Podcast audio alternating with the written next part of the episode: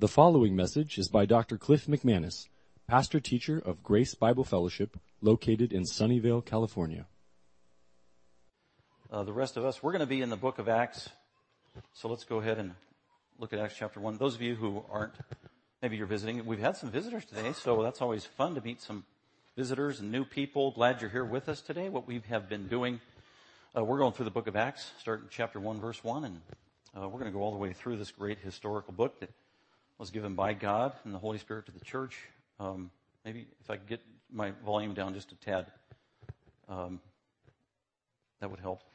Um, so last week I did, for those of you who weren't here, I did an overview of my trip to Honduras where I trained uh, some pastors and their families in biblical apologetics. Had a great time there. God blessed, answered prayer. So I did a PowerPoint on that last week.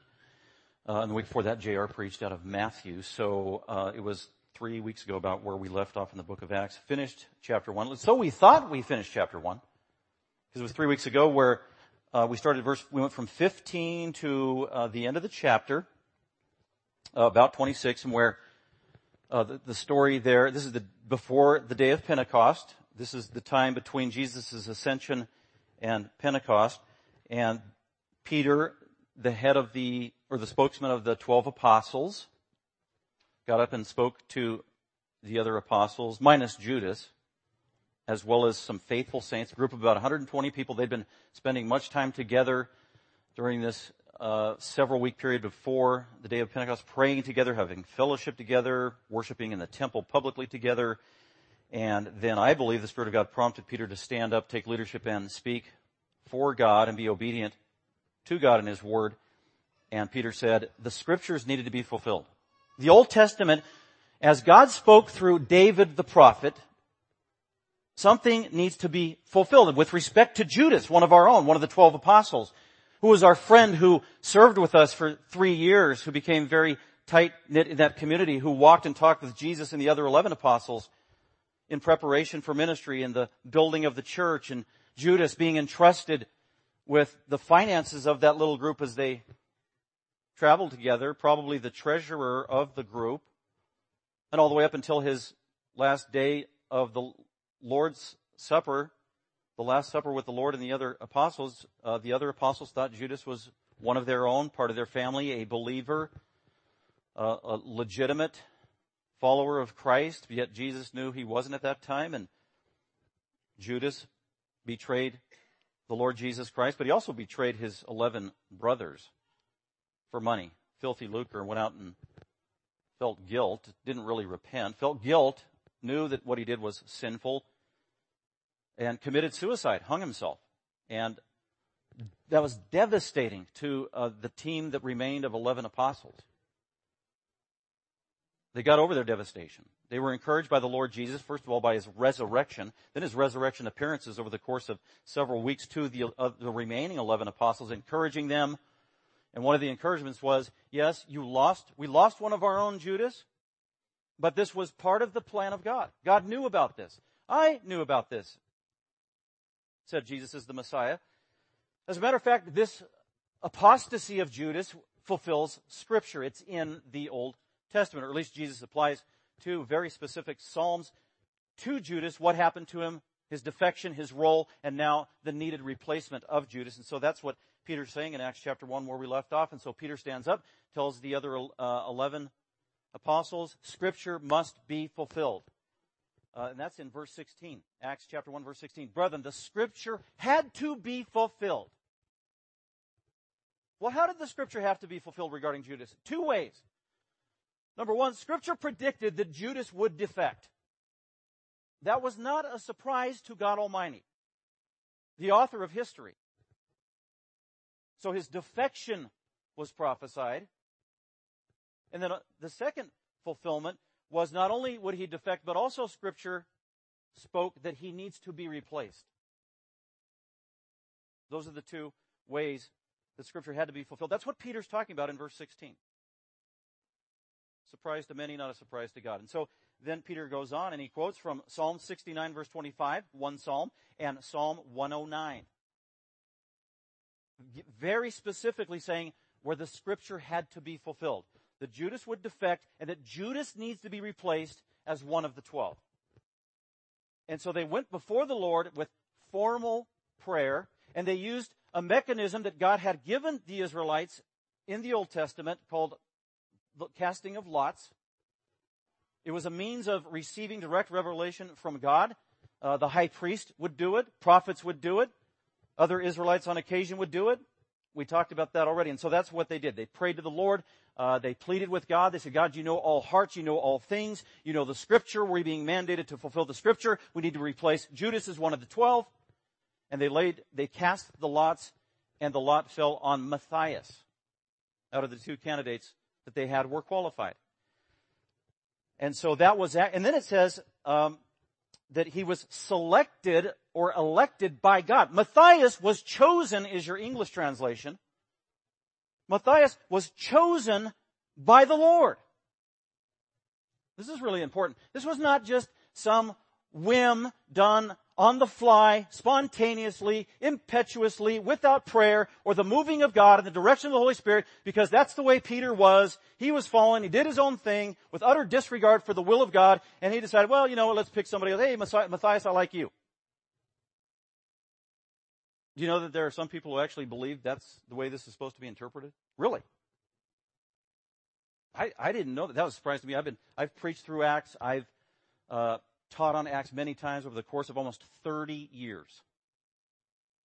And even been reading every commentary I can get my hands on. So after reading like 30 to 40 commentaries on Acts over the years, uh, it was about a year ago, I was interacting with a pastor who graduated from the same seminary I did about 20 years ago.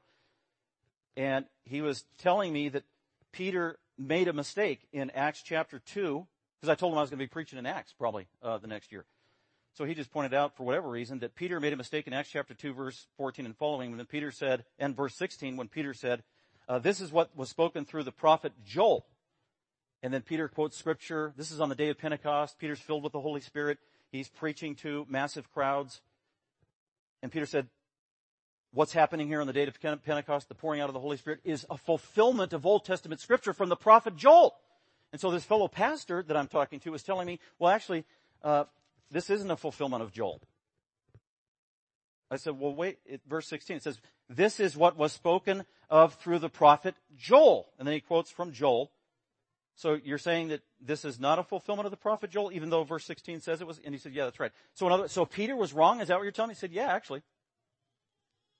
And he went further. He said, as a matter of fact, there, nothing that Peter mentions there is, was fulfilled in his day. None of it happened. Oh, so Peter was wrong. Yeah, and he said, well, what's wrong with that? Peter was wrong all the time. It's like, whoa.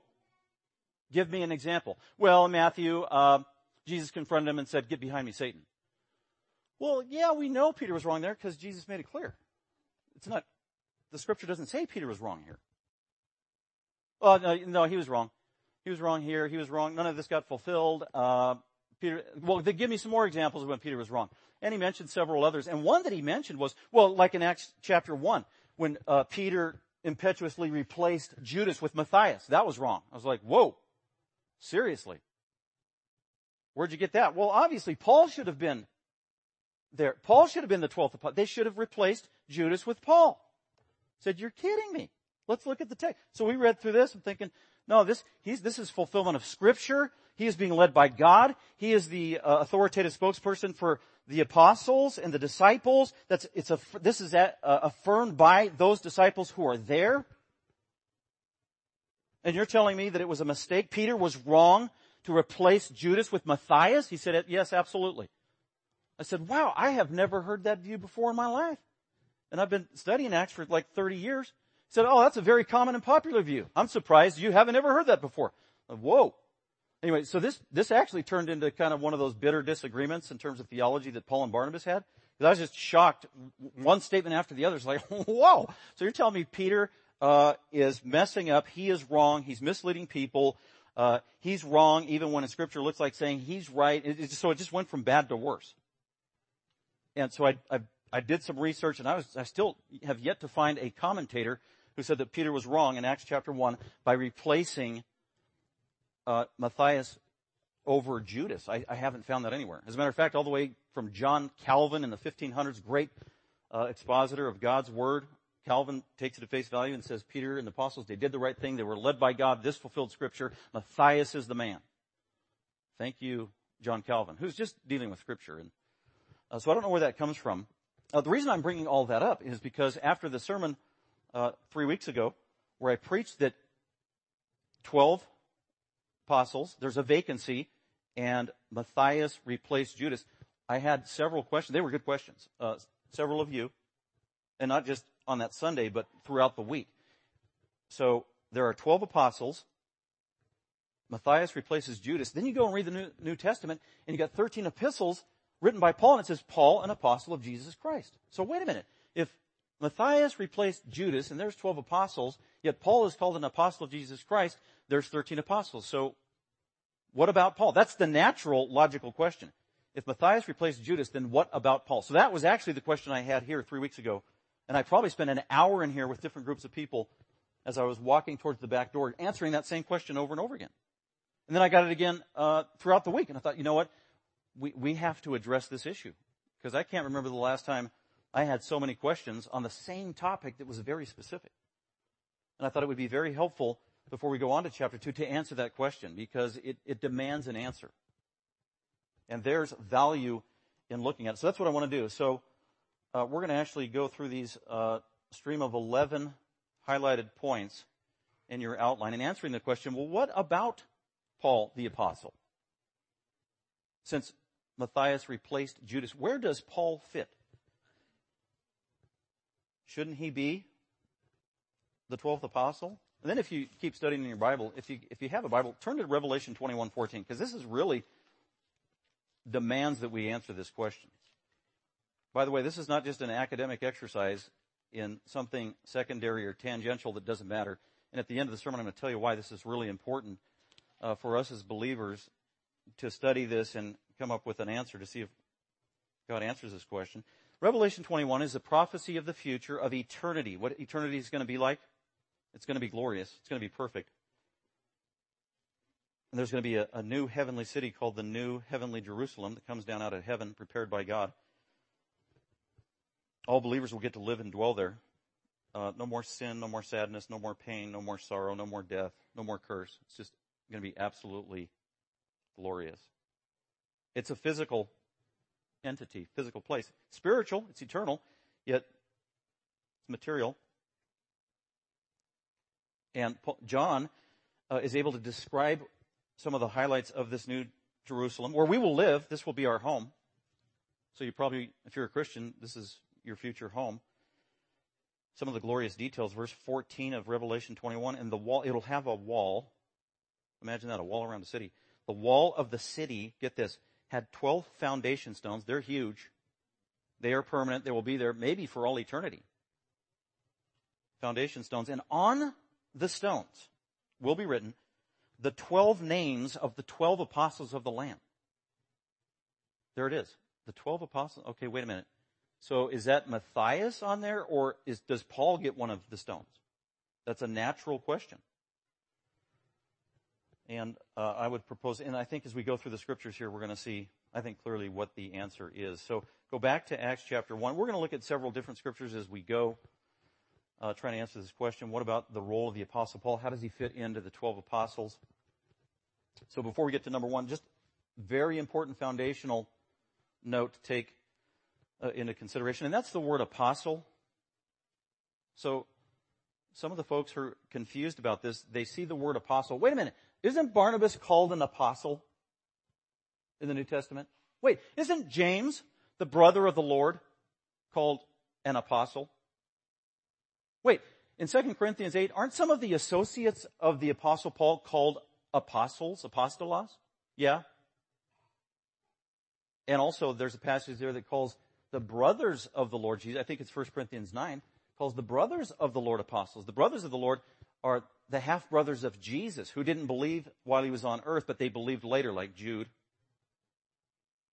James, a couple others. So uh, apparently Jesus' half brothers were later designated and called apostles. And then you got uh, the 12 apostles with Jesus in the Gospels, and then you got Paul who's called an apostle. And uh, so you've got a lot of designations regarding apostle. So there's a lot of confusion on it. It's practical for us today because there are churches, some which are evangelical and preach the gospel that say there are apostles today. As a matter of fact, some of these churches claim to have apostles.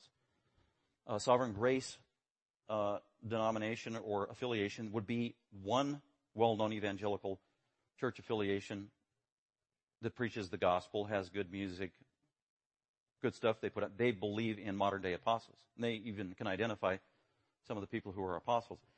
Uh, but I think that's an under, misunderstanding of Scripture. That's why this is so important to clarify this. So when it comes to the word apostle, every time you see the word apostle or apostolos, uh, it doesn't mean the same thing. The meaning is always determined by the context. That's rule number one of hermeneutics and biblical interpretation. That's where people get messed up all the time. So just because you have the same word occurring in different passages, you can't assume it means the same thing all the time. As a matter of fact, the word apostolos, uh, where we get the word apostle, it has at least seven different meanings that I know of. Seven. The word apostolos was used uh, for hundreds of years before the Greek New Testament came along, and it was just a common word in the vernacular. Apostolos, it just meant ambassador, ambassador or envoy. We use that today in American government. We have ambassadors for certain countries. It's not religious. It is not spiritual. That's the way the term was originally used.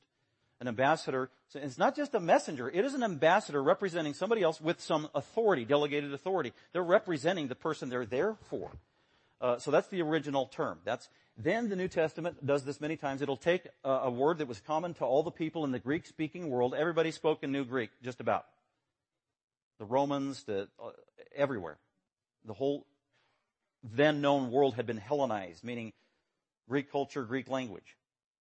So this was a very common word. Everybody, no matter where Paul went, everybody could relate to the term apostolos. Everybody knew the word. Oh, that's an ambassador. It's an, an envoy, a representative of another authority, usually a higher authority. Oh, okay.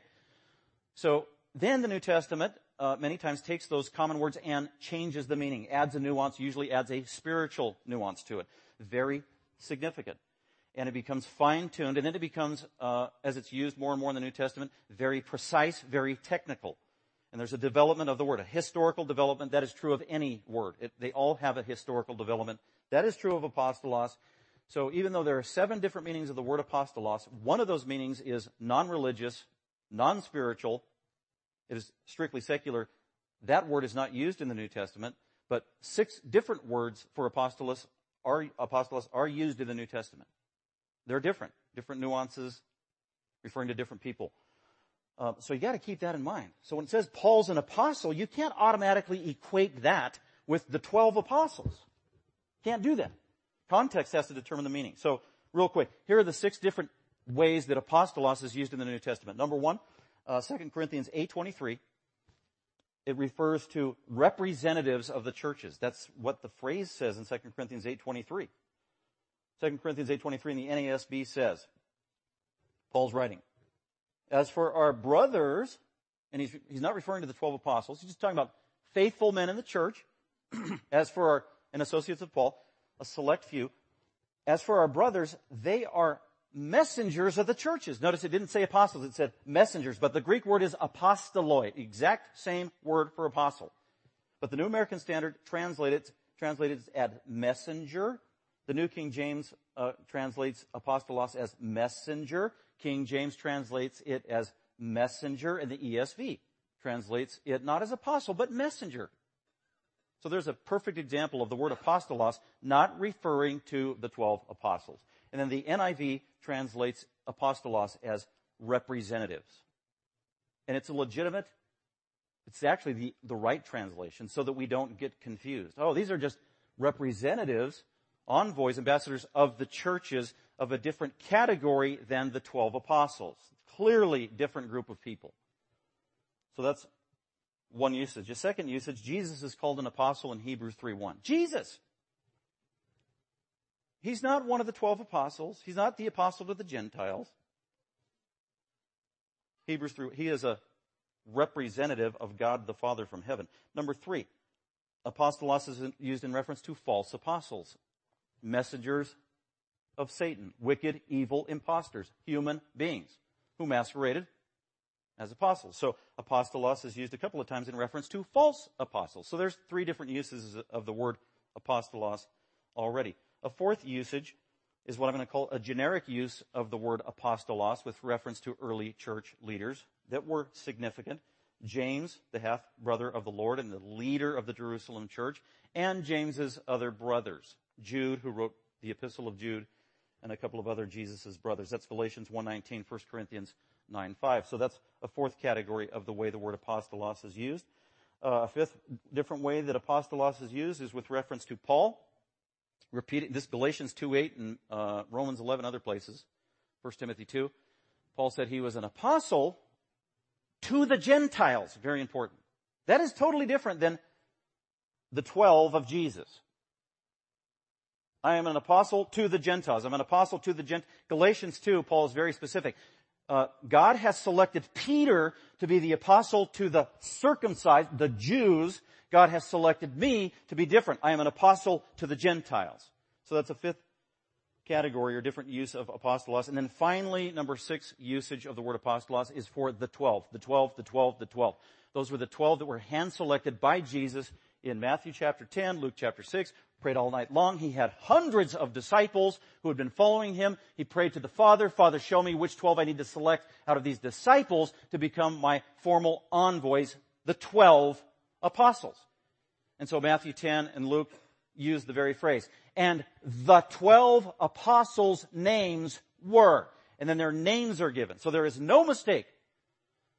And there are only 12 positions. And then the, the four gospels, Matthew, Mark, Luke, and John, all use that phrase. The twelve, the twelve, the twelve. Sometimes it says the twelve apostles. Sometimes it says the apostles. And in the Gospel of John, John never uses the word apostle for some reason. But he does say the twelve at least four times. And he's talking about the apostles. The twelve, the twelve, the twelve, the twelve. So after you read the four Gospels, the ministry of Jesus, you clearly understand there are twelve and there are only twelve. They were handpicked by Jesus. They were hand trained by Jesus. And they are called the 12, and the 12 becomes a specific, narrow, closed, technical, designated reference to a specific entity and community of representatives of Jesus. And there won't be 13. And according to Psalm 69 and 109, there can't be 11. And we talked about this last time. At the end of Jesus' ministry, he spent over two years with these 12 apostles, invested all of his time, energy, training, modeling, relationship, love, rebuke into these men who would be the foundation of the church. And he encouraged them and he said, uh, as they're, he's about to die and leave them. And he, he gives them a blessing. He gives them a promise. He gives them a, a coming reward. And basically says, because of your faithfulness, the 12 of you will be sitting on 12 thrones in the future kingdom, judging the 12 tribes of Israel. 12. Matthew 19. Very specific. So there had to be 12. And Peter knows that. The apostles know that. Wow, we lost one. Judas, he was with us. He was a part of us. He received that promise just 50 days ago from Jesus. We only have 11. We need 12. Oh, the scripture says there needs to be 12. And so, uh, that's why the scripture had to be fulfilled. And so they picked Matthias. He was qualified. The main qualification was he had to be with and among the apostles of Jesus from the time of the ministry of John the Baptist up until the crucifixion and resurrection. That was a qualification. The apostle Paul was not around the 12 apostles and Jesus from the time of John the Baptist till the crucifixion and resurrection. Paul was not even saved. And after the church started, he became a persecutor, an enemy of the church. Paul persecuted the 12 apostles. He didn't get saved for at least five years after Pentecost. He was not one of the 12. So, when it comes to solving some of the apparent discrepancies we see in the Bible, a lot of times it has to do with word usage. A lot of times skeptics will criticize the Bible or the Christian. They'll try to, as you're interacting with a, an unbeliever, a skeptic, an atheist, agnostic, someone who's critical, many times they'll try to point out inconsistencies in the Bible. They have pointed out this in, apparent inconsistency. Ah, the Bible's got errors. Well, what do you mean it's got errors? Ah, it's full of contradictions. What do you mean it's full of contradictions? Give me one. Well, right here. Uh, Peter said that the 12th apostle should be Matthias, and yet God said Paul should be.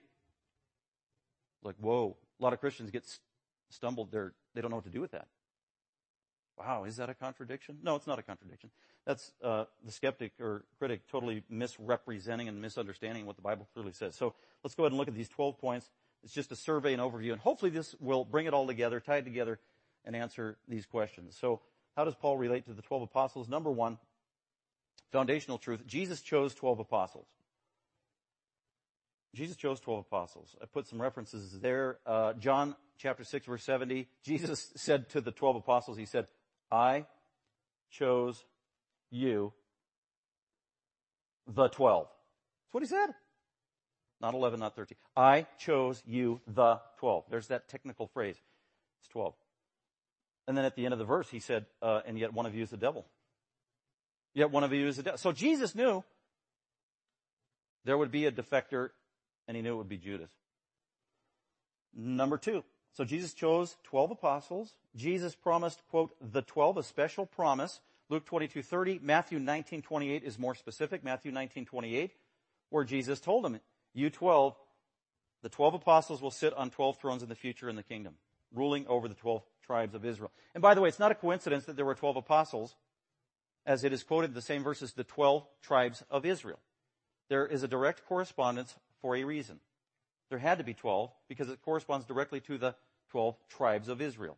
The 12 tribes of Israel basically encompass the entire entity of God's people in the Old Testament. The 12 apostles are the representatives of God's people in the New Testament church. The foundation of the church was built on the apostles. But there is a, a direct correspondence. Uh, so Jesus promised the 12 a special promise. There had to be 12. Number three, uh, the Old Testament predicted uh, one of the apostles of the 12 would defect. Uh, we already saw that in Acts 1.16. It was prophesied by David a thousand years before it happened. That's amazing. A thousand years before Judas defected, God predicted he would defect in the Psalms. And I already mentioned that Jesus knew there would be a defection because when he said, I chose you, the 12, and then chapter 6, verse 71 of the Gospel of John, Jesus said, and one of you is a devil. And then it says, and John explains, Jesus was referring to Judas because Jesus knew Judas would defect. John 6, verse 70. So the Old Testament predicted one of the apostles would defect. Number four, uh, the Old Testament required the one defecting apostle to be replaced. And so that was Peter's whole point as he got up and spoke. Now, somebody was telling me, um, it wasn't even that pastor, somebody else that believed this view. I said, well, Peter got up and he, he spoke to the people and said that scripture needed to be fulfilled. And so he was speaking for God and said, no, he wasn't speaking for God because Peter wasn't filled with the Holy Spirit yet because Pentecost hadn't come yet. So Peter did nothing but make mistakes in chapter one. It's not till chapter two Peter gets straightened out. That was what I was told. I was like, uh, I don't think so. Jesus said in Matthew 18, not long before he would get leave his apostles, and uh, Peter was with the apostles and Jesus, and telling Jesus, and then Jesus asked, "Well, who do men say that I am?" And uh, Peter said, well, they say you're this prophet and that prophet and this prophet. And then Jesus said, who do you say that I am? And Peter said, thou art the Christ, the son of the living God. And Jesus loved that answer. Peter, that, that is awesome. Amen. And Peter, keep in mind, you didn't come up with that on your own. No human being told you that. It was my Father in heaven who revealed that to you. That is divine revelation that you just spoke, and it is true. And then shortly thereafter, Peter put his foot in his mouth and Jesus had to pull him aside and rebuke him and get behind me, Satan. So there were times where Peter presumptuously spoke, and there were times where he was moved by the Spirit of God. But in chapter 1, Peter is being moved by the God. But anyway, in, in that passage in Matthew, uh, then in chapter 18, it's about the same time, and Jesus goes back again to the apostles, talking about the church, and he told Peter, uh, Peter, I'm going to build my church. Uh, that's chapter 16 of Matthew. Then in Matthew 18, uh, he talks about, and then the church needs to be disciplined. There's going to be sin in the church. And so the leadership of the church needs to implement discipline and care and management of the church. And that's where Jesus lays out the fourfold pattern of church discipline to maintain uh, the purity and the unity of his church. And, and he told Peter and the apostles, and I delegate, I'm going to give you the authority to do discipline in the church. You have delegated, so what you bind on earth shall be bound on earth from God Almighty in heaven. You have the authority to do that. And so Peter just heard that truth. He's speaking for the apostles here in Acts chapter 1. They are dealing really with a discipline issue or finalizing, and that was Judas, who's disciplined out of their group of 12. And I believe this is a fulfillment of the promise that God made in Matthew 16, Matthew 18 regarding Peter having legitimate authority with the apostles to speak for God on a discipline issue, delegated authority regarding the replacement of Judas. Peter was not being sinfully, narrow-mindedly impetuous in this. He's fulfilling a scriptural mandate. So very important to keep that in mind. And so the Old Testament required Judas to be replaced. Number five. It wasn't Peter alone who selected Matthias. Uh, they got input. There, it was objective in terms of the qualifications. Here are the qualifications for the replacement. It is in scripture in the Old Testament, so that's a qualification. This must take place. Uh, whoever we choose, it had to be somebody who, verse 21 of chapter 1, first it says a man. It has to be a male individual, can't be a female. Uh, verse 21. It's a, a male who needed to have accompanied us all the time that we were with the Lord Jesus from the beginning of John's baptism until he was taken up at the ascension. So it had to be somebody who was present. And apparently Matthias and the other candidate were people who were around the apostles from the time of John the Baptist to the ascension. The apostle Paul was not there. So they had objective qualifications. And so these two men came forward, Joseph and uh, Barsabbas, and this is where they entrust Almighty God Himself. In verse 23, they put these two candidates forward, just uh, Matthias, and it says they prayed. This wasn't thoughtless. They prayed. And they said to God, You Lord, you Lord. Usually the word Lord refers to Jesus in the book of Acts. If not every single time, by the way. The Father is usually God. The Lord usually refers to Jesus. This could be an example of the apostles praying directly to Jesus. Lord, because after all, who chose the first 12 apostles? Acts chapter 1 verse 2 says Jesus had chosen the apostles. And that's true. So because Jesus chose the first 12, then Jesus needs to choose the replacement of Judas. And so that is the word used here, chosen. Lord, verse 24, you know the hearts of all men. You know the heart of Barsabbas. You know the heart of Matthias. So show us, show us which one of these two that you have chosen. And the lot fell to Matthias. So God is the one, the Lord Jesus Christ is the one who chose Matthias. Hence number five, God chose Judas's replacement. Number six, Matthias is considered one of, quote, the twelve. So they choose Matthias, and then immediately he's identified as one of the group of apostles because in Acts chapter 2, there's the day of Pentecost happens.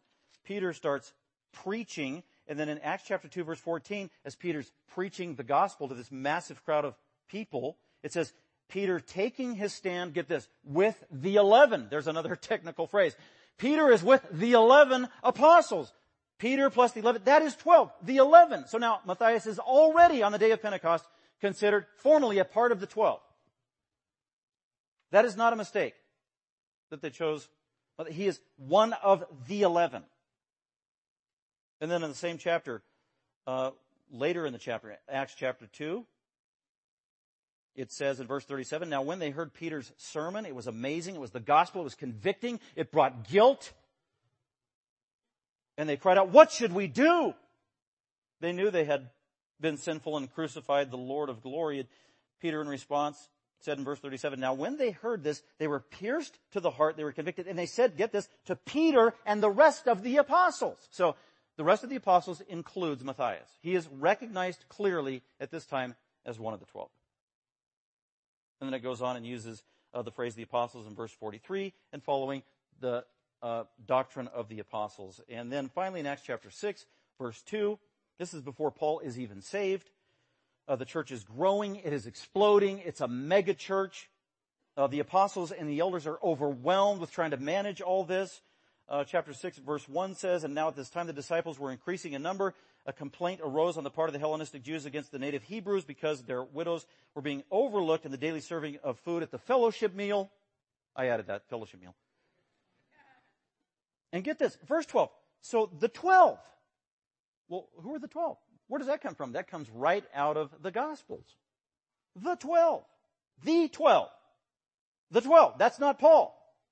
The 12 Revelation 21, 14. The 12 that will be on the 12 stones in heaven for all eternity. The 12 that includes Matthias, who was just selected. Peter didn't make a mistake. The 12 summoned the congregation, and throughout the rest of the book, you got the apostles, the apostles, the apostles, and it's always in reference to Matthias as one of the 12. So, totally legitimate.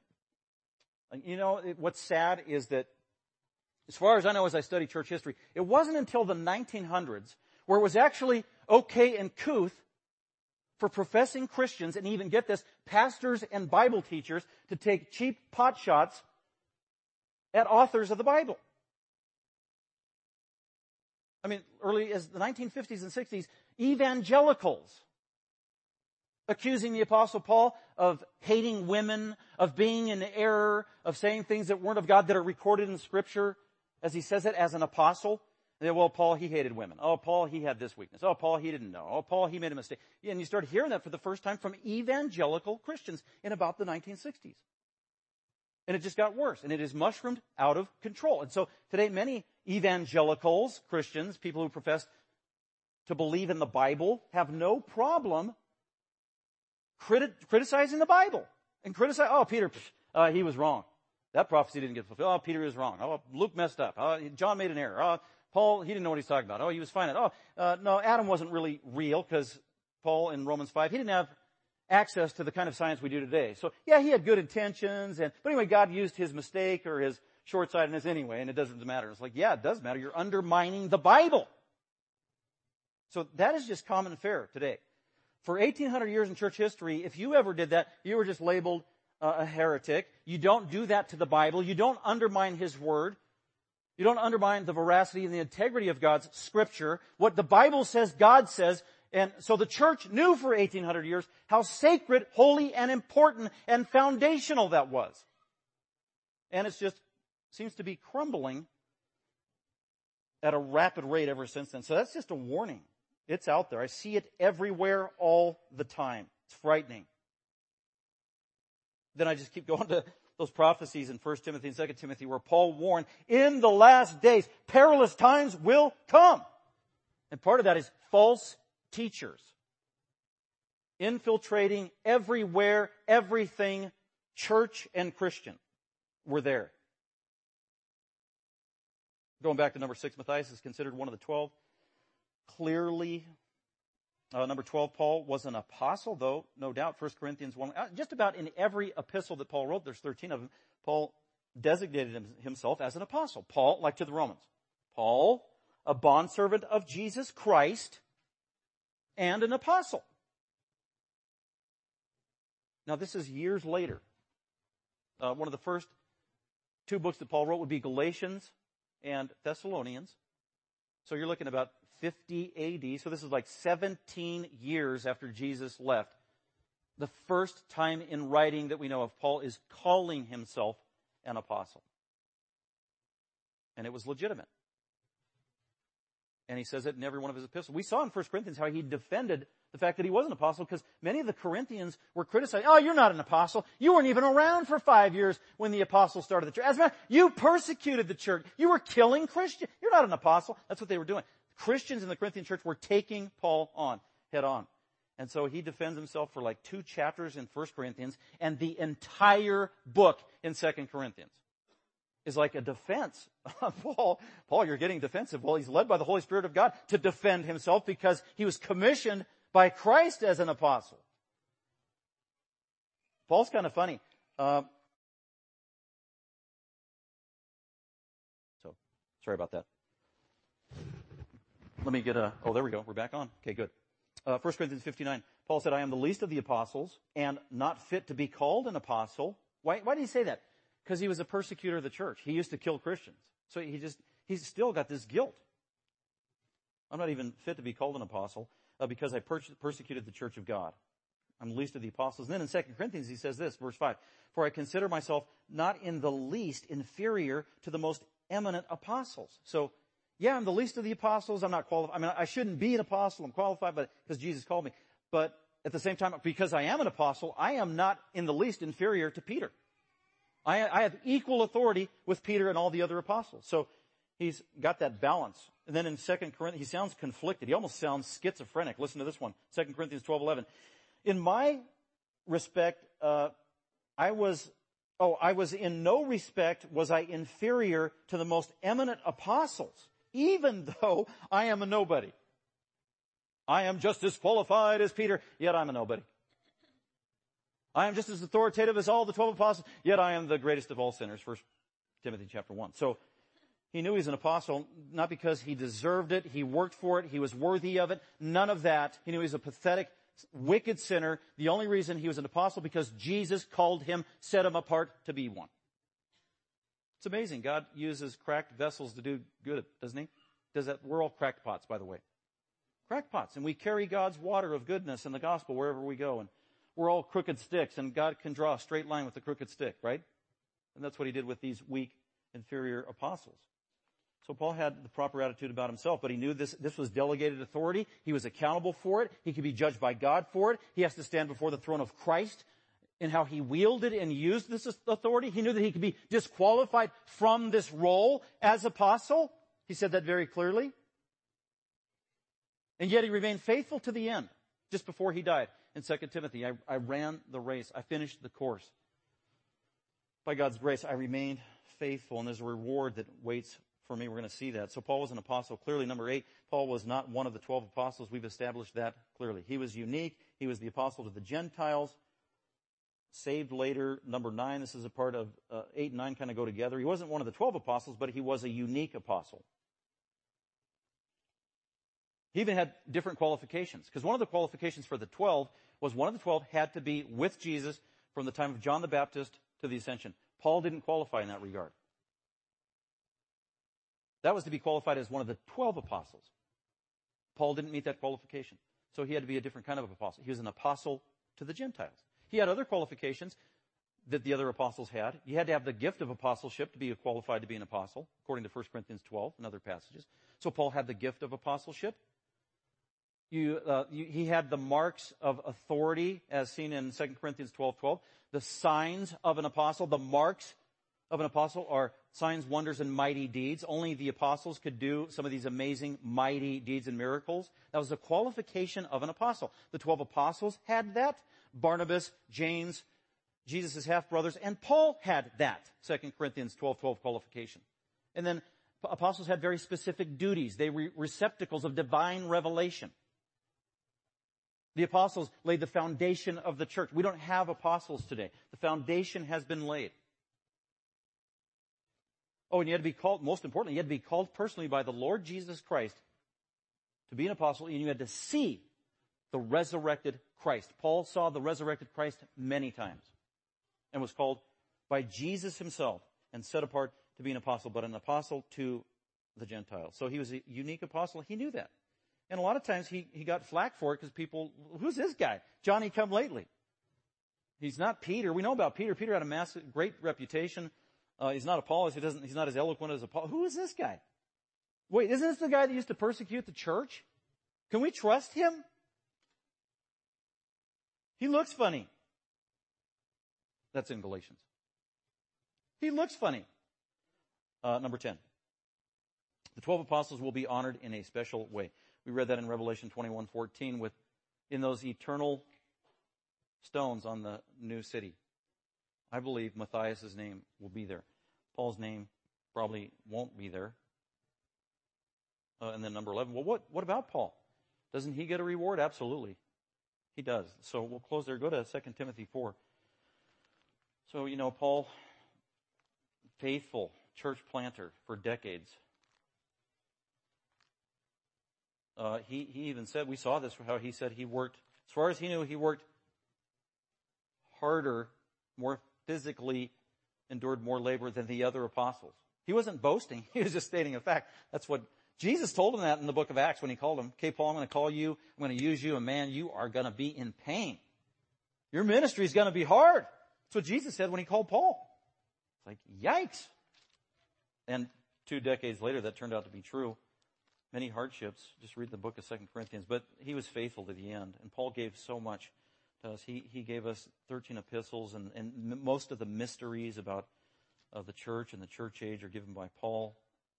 Just amazing stuff. And then at the end of his life, 2 Timothy, actually that passage that Derek read earlier was beautiful as well, talking about his ministry and his character. And here he's ending his, his life on earth. Um, talks about how he's been abandoned by many people, so-called friends. Second uh, Timothy chapter four, verse seven and eight. I've fought the good fight. Actually, we'll start before that. Verse six. For I am already being poured out as a drink offering, uh, meaning he was being sacrificed for the good of God's glory. His death was imminent. That's what he means. For I am already being poured out as a drink offering, and the time of my departure has come. My departure to heaven. I'm leaving. It's not. Didn't see his death. My departure. I'm going home. I'm going to glory. I'm going to be with Jesus. I've fought the good fight. I have finished the course. I have kept the faith. And then this was revealed to him by the Spirit of God that there would be a special reward for Paul. In the future, there is laid up for me, I think it's very personal. Something very special set aside for Paul. Because there are degrees of reward and degrees of consequences in the afterlife. There are degrees of reward based on our faithfulness to what God has given us in this life.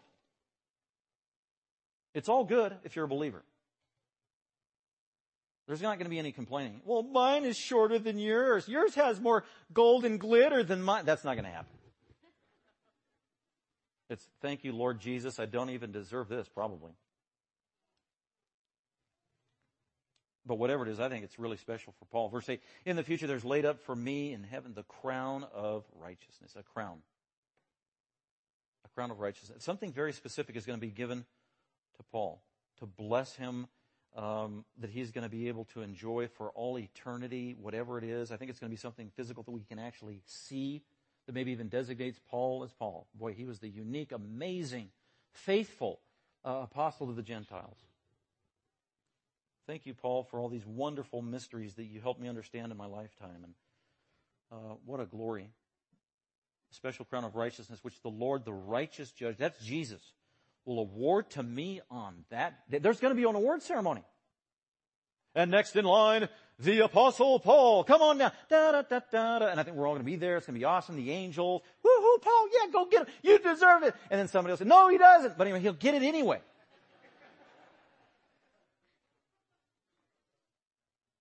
So the Lord Jesus is going to bless Paul, reward Paul, commend Paul. This is going to be public on that day, and not only to me, but also to all who have loved his appearance. Every single Christian. If you are a Christian today, you know Jesus Christ, you are gonna be rewarded on that day. You're gonna be blessed by God, commended publicly, well done, good and faithful servant. I believe that every Christian gets into heaven will be commended with well done, uh, faithful servant because they know Christ. But there will be those degrees of reward that we get in heaven based on our faithfulness now. So in the meantime, we just, we gotta continue to pray to God. God, help me, empower me, uh, give me grace to be faithful to fulfill the commission that you've given to me, regardless of what kind of light bulb you are, whether you're a 100 watt light bulb or 75 or a 32 watt light bulb. 32 still gives off light that's necessary. So God just calls us to be faithful how He's made us and where we are. And with that on our hearts, let's go to the Lord in prayer. Father, we thank you for this day and the time together to be with the saints. Thank you for the treasure of your word, the scripture, the Bible, the living word of God that is food for our soul, that is life for sinners. It is perfect. It is without error. We know that, Lord. And Father, we thank you for the testimony of Jesus who said scripture cannot be broken. Everything must be fulfilled. We live by it. Thank you for the confidence that we have, even when we have um, so-called discrepancies we can't maybe understand. God, continue to give us wisdom, lead us, help us to not question your word, but grow ever more in our confidence of your truth. For when scripture speaks, you speak. Thank you for the prospect of rewards from you in heaven, Lord Jesus, as the judge. Remind us of that continually, that we might be motivated with a holy motivation to serve you, to persevere, to plug on, to not give up, knowing you're watching us. We serve you and only you, and we give you all the glory. We pray in Christ's name. Amen. Thank you for listening. Dr. McManus is an author, seminary professor, and pastor teacher of Grace Bible Fellowship. For more information about Grace Bible Fellowship, please visit our website at gbfsv.org or call us at 650 630 0009.